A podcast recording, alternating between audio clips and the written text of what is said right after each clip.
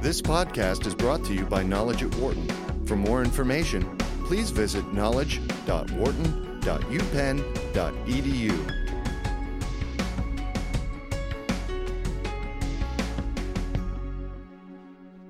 In what many are calling the patent trial of the century, a California federal grand jury late last week decided in favor of Apple in a patent infringement lawsuit against Samsung.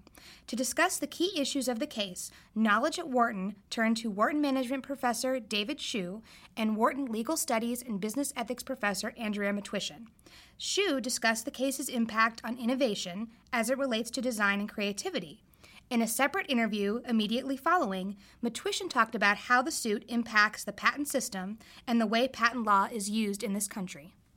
Um, so, David, first of all, could you talk to us a little bit about who are some of the key winners and losers from this decision? Well, I think it's pretty clear that uh, Apple uh, is is the clear winner here, and uh, the device makers on the Android system are the ones who are going to be scrambling and trying to figure out uh, what areas they're going to have to retrofit or even redesign. Um, of course, Google is the kind of company lurking in the background that isn't being attacked directly, but uh, it's getting closer. And so I think as part of this uh, decision and my interpretation of why Apple was so insistent on kind of pursuing this to the end is because they feel strongly that the design elements, in conjunction with the functional elements of their products, really make the user experience and want to want to protect that. And as a result, I think that the likes of Samsung, HTC, of course, Motorola Mobility is owned by Google, and so that the, the, the largest handset makers on the Android platform are the ones who will be uh, trying to figure out their next moves. Now, are there other winners besides Apple? I know there's been some discussion that I've read about um, Microsoft and Nokia possibly. Yeah, I think uh, that, that, that may be true in that this opens up the landscape of competition beyond just the functionality. Now, maybe it would be useful to take one step back and to analyze the patents that were under dispute here. Uh, a number of them were on the design side, so it's not protecting the functionality of the innovation, but rather the uh, the packaging um, of it. And then a few of the others did not go to the core of the operating system, but were uh, about some of the more design-oriented features, the bounce back, the array of the icons on the grid, et cetera. And and so I think what's going to be important here, I interpret it as strengthening of design patents. Before it was the case that if you were a furniture designer and came up with uh, an innovative design, that doesn't necessarily stop competitors from coming in and marketing themselves as a Eames-like chair or a uh, some other type of uh, of competitor, so long as they were clear that they were not the, the genuine product. Here, what seems to be going on is that there seems to be a broadening of the protection of the design elements. And so this, I think, broadens the landscape for how companies, electronic companies, fashion design companies will seek to pursue their uh, protection of their creative efforts, their intellectual property. And so I think you have in mind more the what are the implications for the direct competitors in the handset space? And surely that will play out in terms of uh, acquiring patents, as we've seen over the last two years or so. Lots of interest in trying to acquire uh, whole kind of patent portfolios that surround the smartphone. Obviously, smart, the smartphone is going to be the Swiss Army knife of the 21st century and it already is, and, and becoming more so. And as a result, there is a almost a land grab for the various kind of more elemental patents and intellectual property that undergrid that platform. Uh, so to, to, just summarize my answer, I think that this will broaden the landscape of competition. It may open uh, the landscape a little bit more. You mentioned Nokia and Microsoft. Clearly, they have their own uh, operating systems for the smartphone, own hardware, and uh, they may be kind of waiting on the edges, but it is pretty clear that the dominant, at least right now, it's the Android versus the Apple operating system. So this is why it was billed, I think, the the uh, trial of the century as a result of the two large uh, manufacturers going head to head in this battle. And so you don't think this is necessarily going to mean that immediately Nokia is going to sort of elbow, Nokia and Microsoft are going to sort of elbow Samsung, HTC, and Google's Android out of kind of that number, well, number one space actually, since Apple's really number two. That's right. That's right. I think that this, uh, so no, I don't think that this is going to uh, radically re, uh, reconfigure the landscape uh, because it takes in the, in the, in this kind of platform oriented competitive space there tends to be tipping points. And there has to be enough critical mass of users a developer community um, and support by the companies to really enable the critical mass. Because people are not necessarily just looking at today's functionality. They're trying to anticipate the functioning functionality down the road as they decide to adopt one platform or, or another. And so, while I think that there's going to have to be some redesign, not only on the smartphone market, but also on the tablet market, where these operating systems nat- naturally share uh, common code, I think that uh, what we're going to see is there's going to be a, if anything, perhaps more creative or innovative effort by the manufacturers of the Android platform to try to differentiate themselves. Um, and I, but I do think that there there's a window now, a little bit of a window of opportunity for Microsoft and Nokia to uh, to take take advantage of this uh, of this uh, particular event. Whether or not they'll be able to successfully navigate that obviously remains to be seen. But I do think I do think that it does present a little window of opportunity, but I don't see it radically remaking the landscape. Now, you had just talked a little bit about, I mean, this kind of forcing people to be a little more innovative with the design of the phones and with the technology. But I mean, I guess patents are supposed to encourage innovation. But do you feel like, I mean, cases like this, I mean, where it seems like some of the things that were in disputes just seem to be so, like, I mean, even the, from the shape of the phone to sort of the tweaking motion that you make to make things bigger or smaller, I mean, do you think there comes a point where, I mean, patents end up doing the opposite and sort of hindering innovation? And do you think we've kind of reached that point here with kind of this smartphone patent land grab that's going on? Yeah, I, am pretty.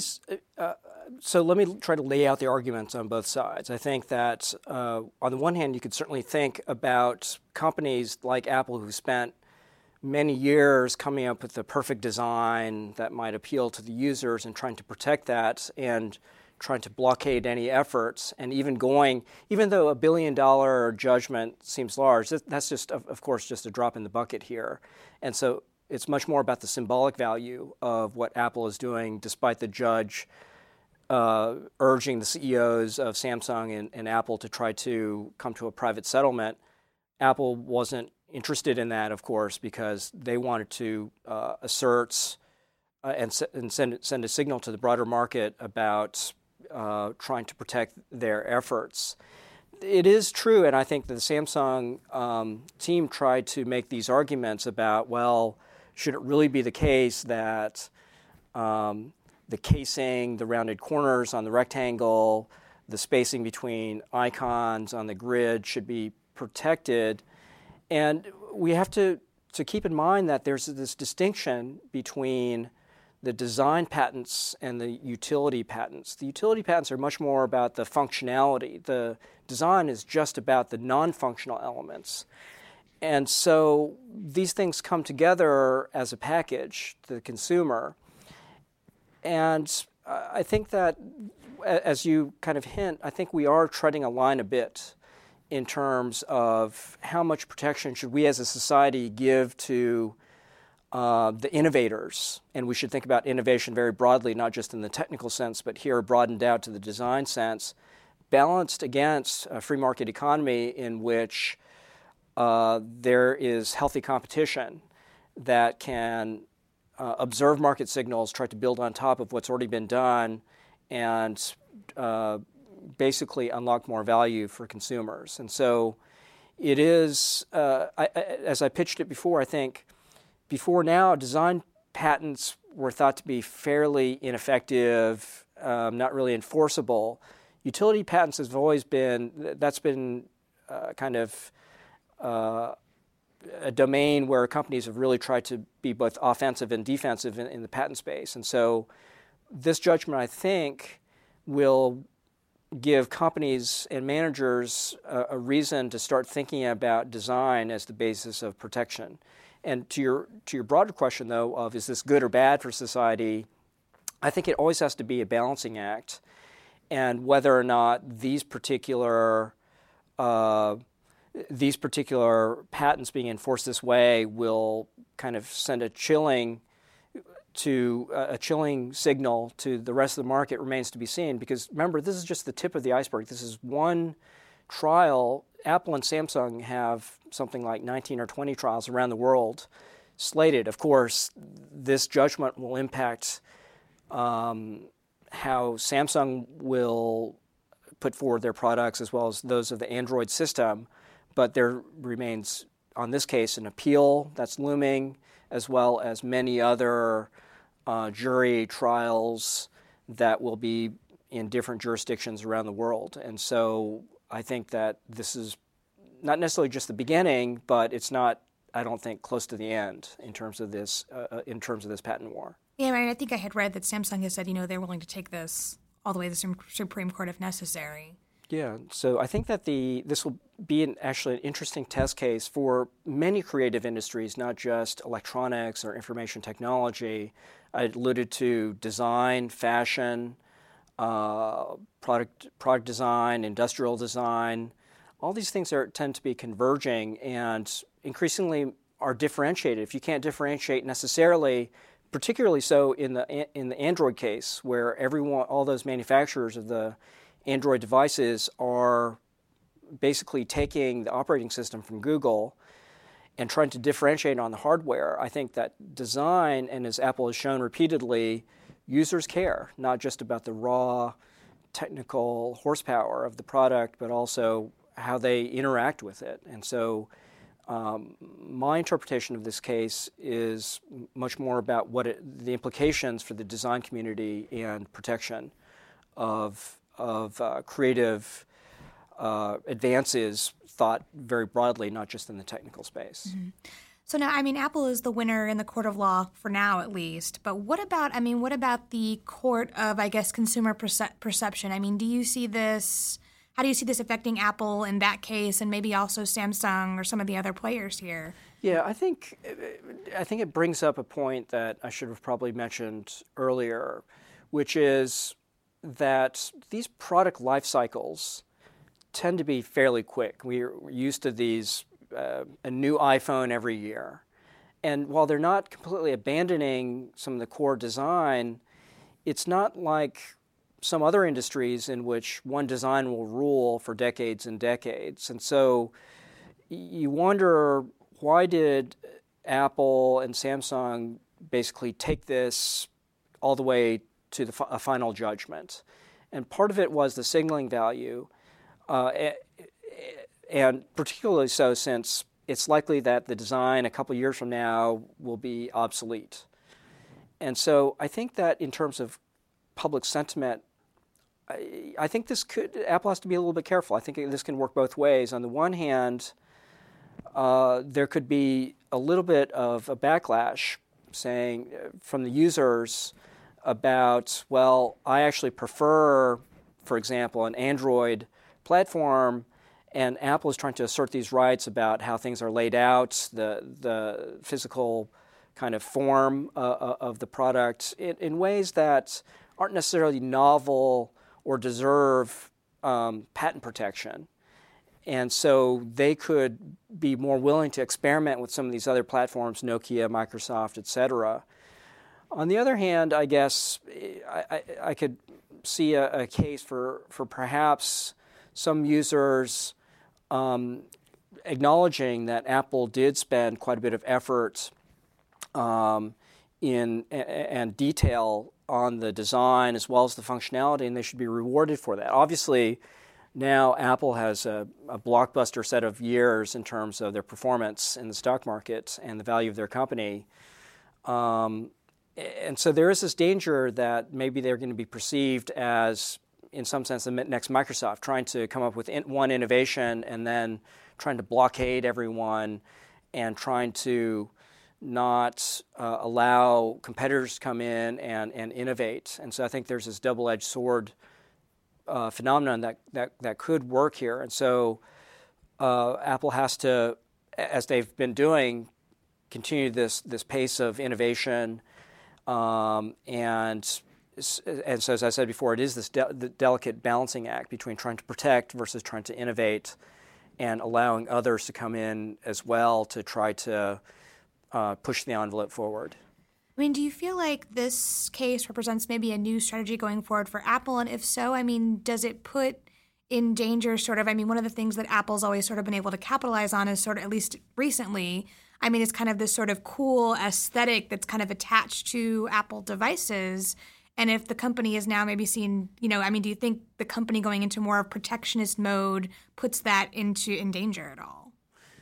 Yeah, I think that there's there's many. Um, it, that's the danger of being now the the market leader. You be, all of a sudden become uh, the target of all types of of consumer sentiment, and uh, that was certainly true when uh, kind of Microsoft ruled the day. And I think for for Apple, there has to, as I, mentioned before, I think there has to be um, you know, this is a company that obviously stresses industrial design as well as the functionality and obsessing over the details. And I think consumers have clearly appreciated that. And I'm sympathetic to this argument that, well, now that we've been so successful in the market, companies like Samsung coming in and just basically taking taking everything that we've done a little, lot of experimentation on doesn't seem fair. Uh, but on the other hand, I think as these types of cases get sharper in the courts of law in terms of protectability versus not, we're going to, uh, on different functionality and various design, I think we're going to get sharper on what is allowable versus not. Before, it hasn't been such a, uh, such a big high stake type of enterprise. And so now I think the, the landscape is a bit shifted. But in terms of the overall corporate image, it's pretty clear that Apple Apple's brand and what it means as a brand to consumers is quite valuable. And so the, this litigation, I think, is an effort to try to, uh, in accordance with the, the late founder of the company, I think, is really trying to um, defend itself there. But I think, as you allude to, there is this danger that if they become perceived as a litigious company or if, if that part or that culture of the company crowds out the more innovative, creative, design oriented side of things, then obviously becomes problematic for Apple. They don't want to lose uh, what's been at the core of their identity and what's uh, caused them to become the world's most valuable company. David, thank you so much for talking with us today. I really appreciate it. Okay, thank you. Thanks. Hi, Andrea.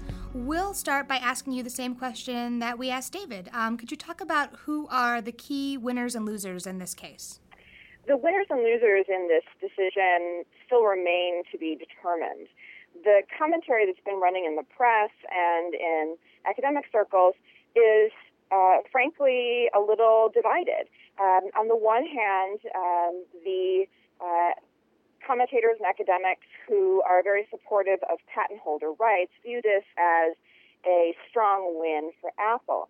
Um, however, uh, of course, the decision is likely to be appealed, and so the ultimate outcome with respect to the damages awards and the crafting of the uh, decision itself may come under scrutiny at a higher level.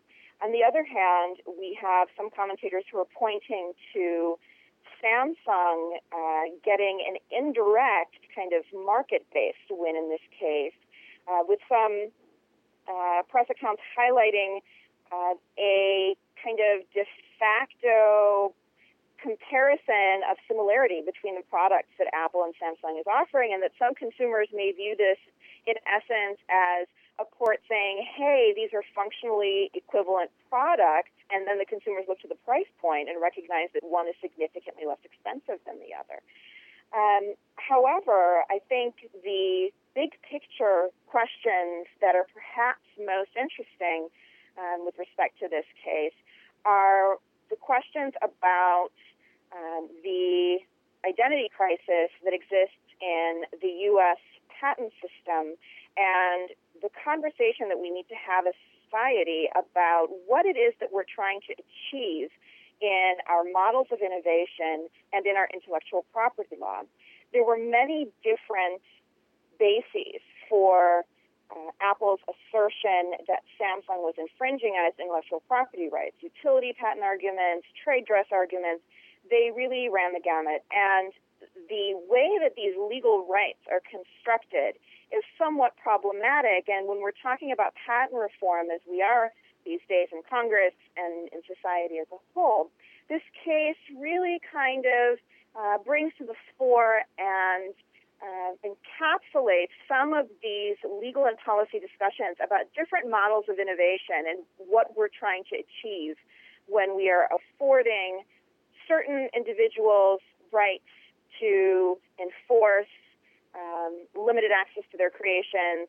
And uh, on the other hand, we have other companies or individuals who are uh, leveraging that existing knowledge, perhaps uh, overly aggressively, but nevertheless leveraging that existing knowledge to bring new products to market and potentially offer more choices to the consumer in the marketplace.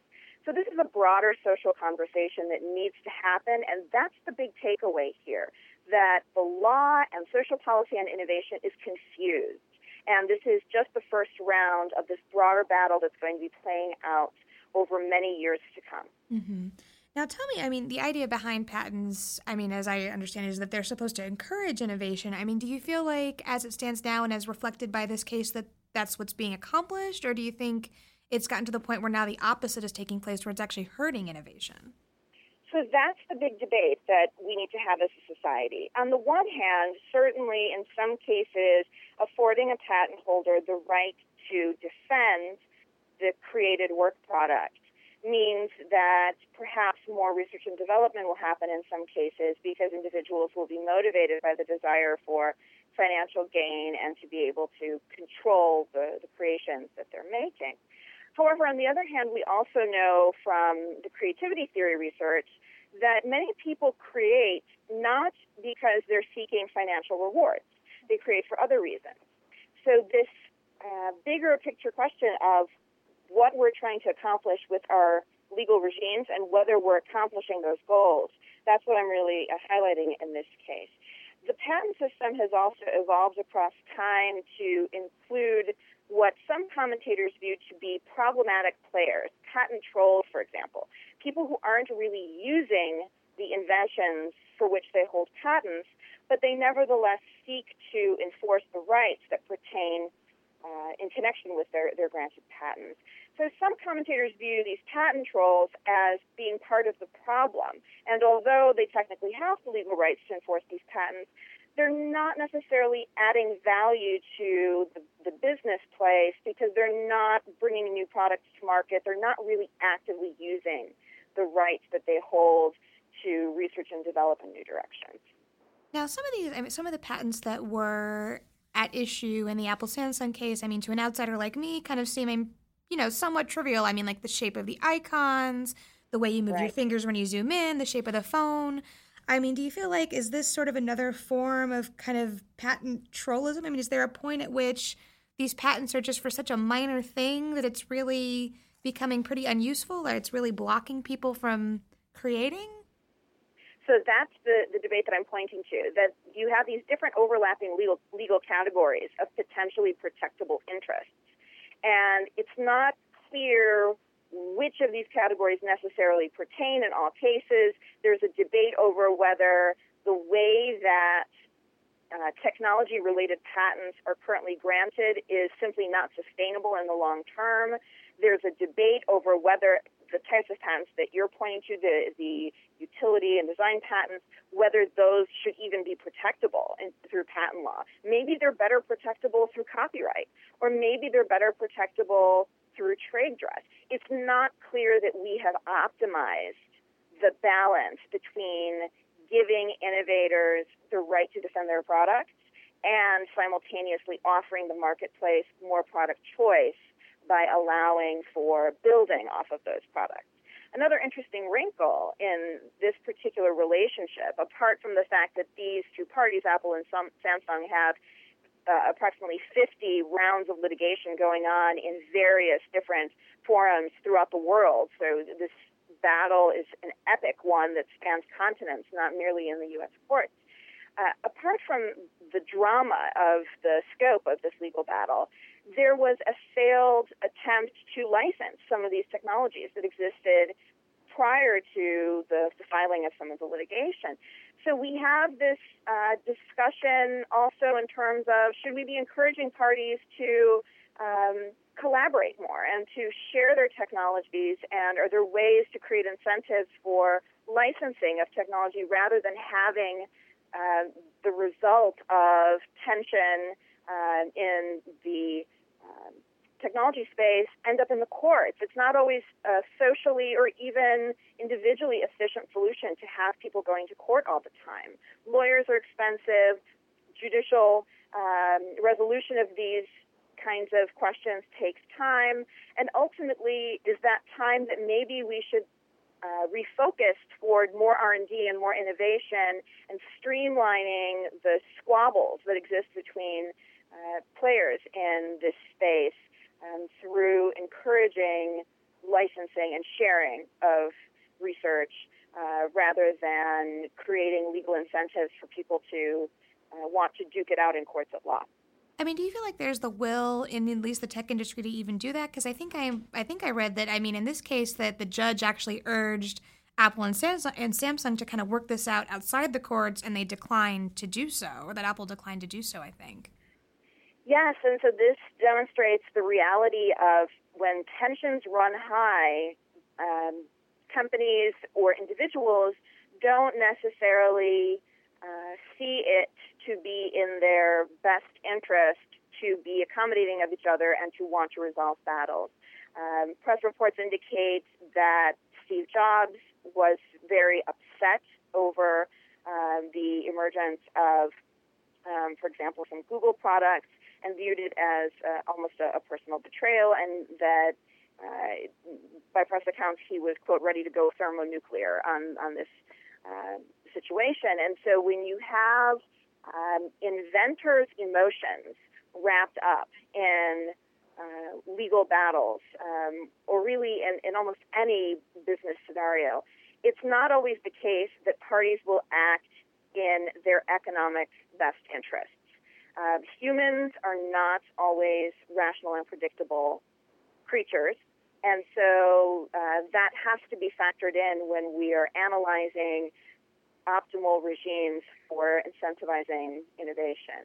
The other moving piece in this litigation that many press accounts have highlighted, and in particular as jurors are being interviewed by the press, um, it's becoming uh, evident that the jury deliberations that happened in this case, although perhaps they weren't unusual in terms of the quality of deliberation that happens in various uh, jury cases, nevertheless, there is concern that they were a bit rushed and that the jurors um, did not necessarily fully process the information at the high level of analytical specificity that certainly legal experts would have preferred.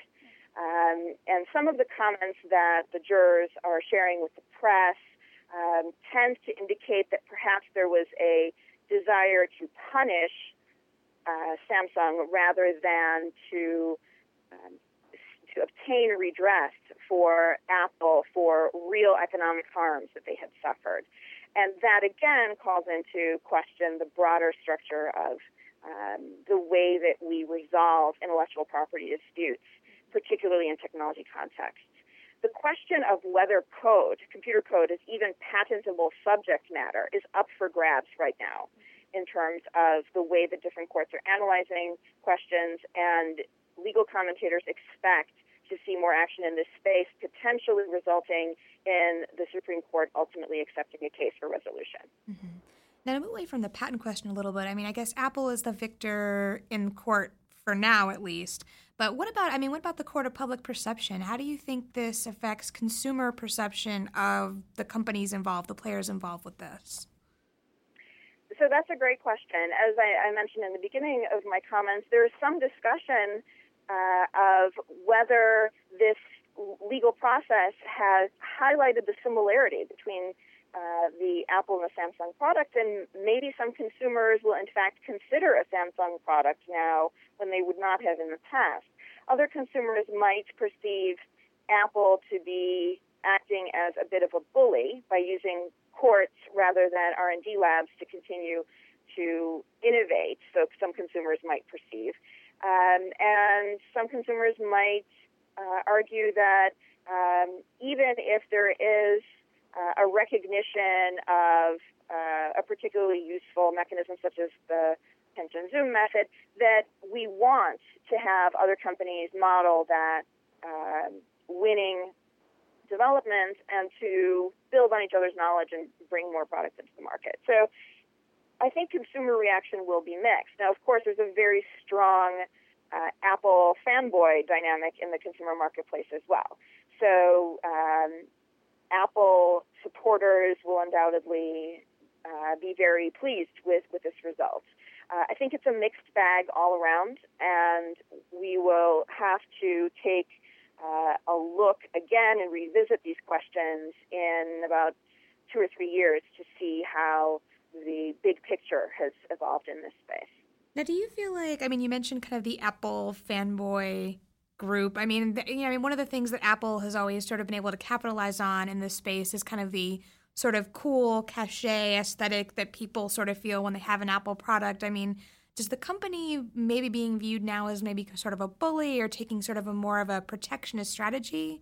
I mean, does that put that in danger? And if that's the case, I mean, how does that impact the company overall? Because that seems like something they've always been able to capitalize on, at least in recent years. For some consumers, this is certainly a concern.